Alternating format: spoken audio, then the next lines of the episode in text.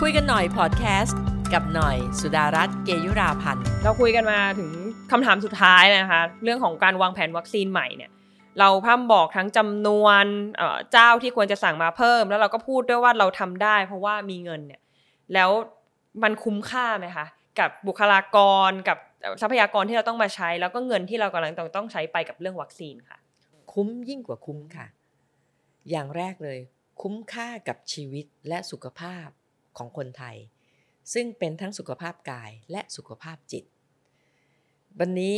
คนไทยเนี่ยแค่สุขภาพจิตเนี่ยตื่นเช้าขึ้นมาก็ต้องมานั่งคิดแล้ว ติดหรือยังว่าวันนี้ถูกไหมคะ วันนี้ทั่วโลกเขาต้องการสร้างให้เกิดภูมิคุ้มกันหมู่ การที่แม่เสนอว่าต้องฉีดให้จบภายในปีนี้เนี่ยก็เพื่อความคุ้มค่าทางสุขภาพเป็นลำดับแรกทำให้ โรคนี้เนี่ยมันสามารถสยบได้อย่างแท้จริงอย่างถาวร แล้วต่อไปมันก็จะเหมือนโรคไข้หวัดใหญ่อะอย่างมากก็ไปคนส่วนน้อย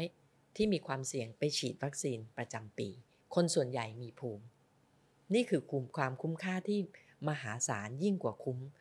ทั้งสุขภาพกายและสุขภาพจิตนะคะสองความคุ้มค่าทางเศรษฐกิจ อันนี้ก็มหาศาล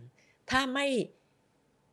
ตัดสินใจฉีดวัคซีนนะคะให้ 50 ล้านคนภายในสิ้นปีนี้ เราจะต้องเจอกับสึนามิเศรษฐกิจ ที่จะพัดเอาธุรกิจของไทยรายเล็กรายกลางเนี่ย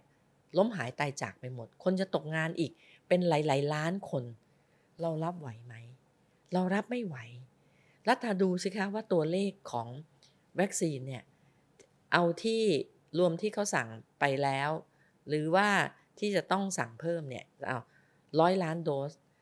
บอกว่าตีมากๆเลยโดสละพันก็แสนกว่าล้าน แต่เขาซื้อไปแล้ว63 ล้านโดส เหลือ 40 ล้านโดสคือแค่ 40,000 ล้านบาท เทียบกับความเสียหายทางเศรษฐกิจ แค่หนึ่งไตรมาสที่มหาวิทยาลัยหอการค้า ได้เพิ่งออกตัวเลขมาว่าหนึ่งไตรมาสเนี่ยนะไตรมาสที่ 2 ของปีนี้เนี่ยจะเสียหายทางเศรษฐกิจคือเศรษฐกิจพังไป ล้าน แค่ไตรมาสเดียว ปีหนึ่งมากกว่า 2 ล้านล้านบาทแน่นอนของการเสียหายทางเศรษฐกิจ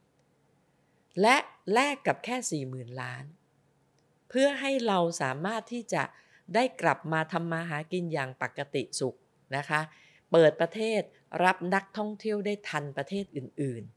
ๆ นี่คือความคุ้มค่าที่เทียบไม่ได้เลย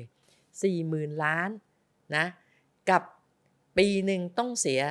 หายทางเศรษฐกิจ มากกว่า 2 ล้านล้าน ตัวเลขตัวนี้เห็นได้ชัดจำเป็นค่ะ ที่ต้องฉีดวัคซีนให้จบภายในสิ้นปีนี้ เพื่อสุขภาพของประชาชน และเพื่อไม่ให้คนต้องอดตาย ฝากติดตามและพูดคุยเกี่ยวกับรายการคุยกันหน่อยพอดแคสต์ทาง Facebook สุดารัตน์เกยุราพันธ์ และช่องทางพอดแคสต์ทุกช่องทางนะคะ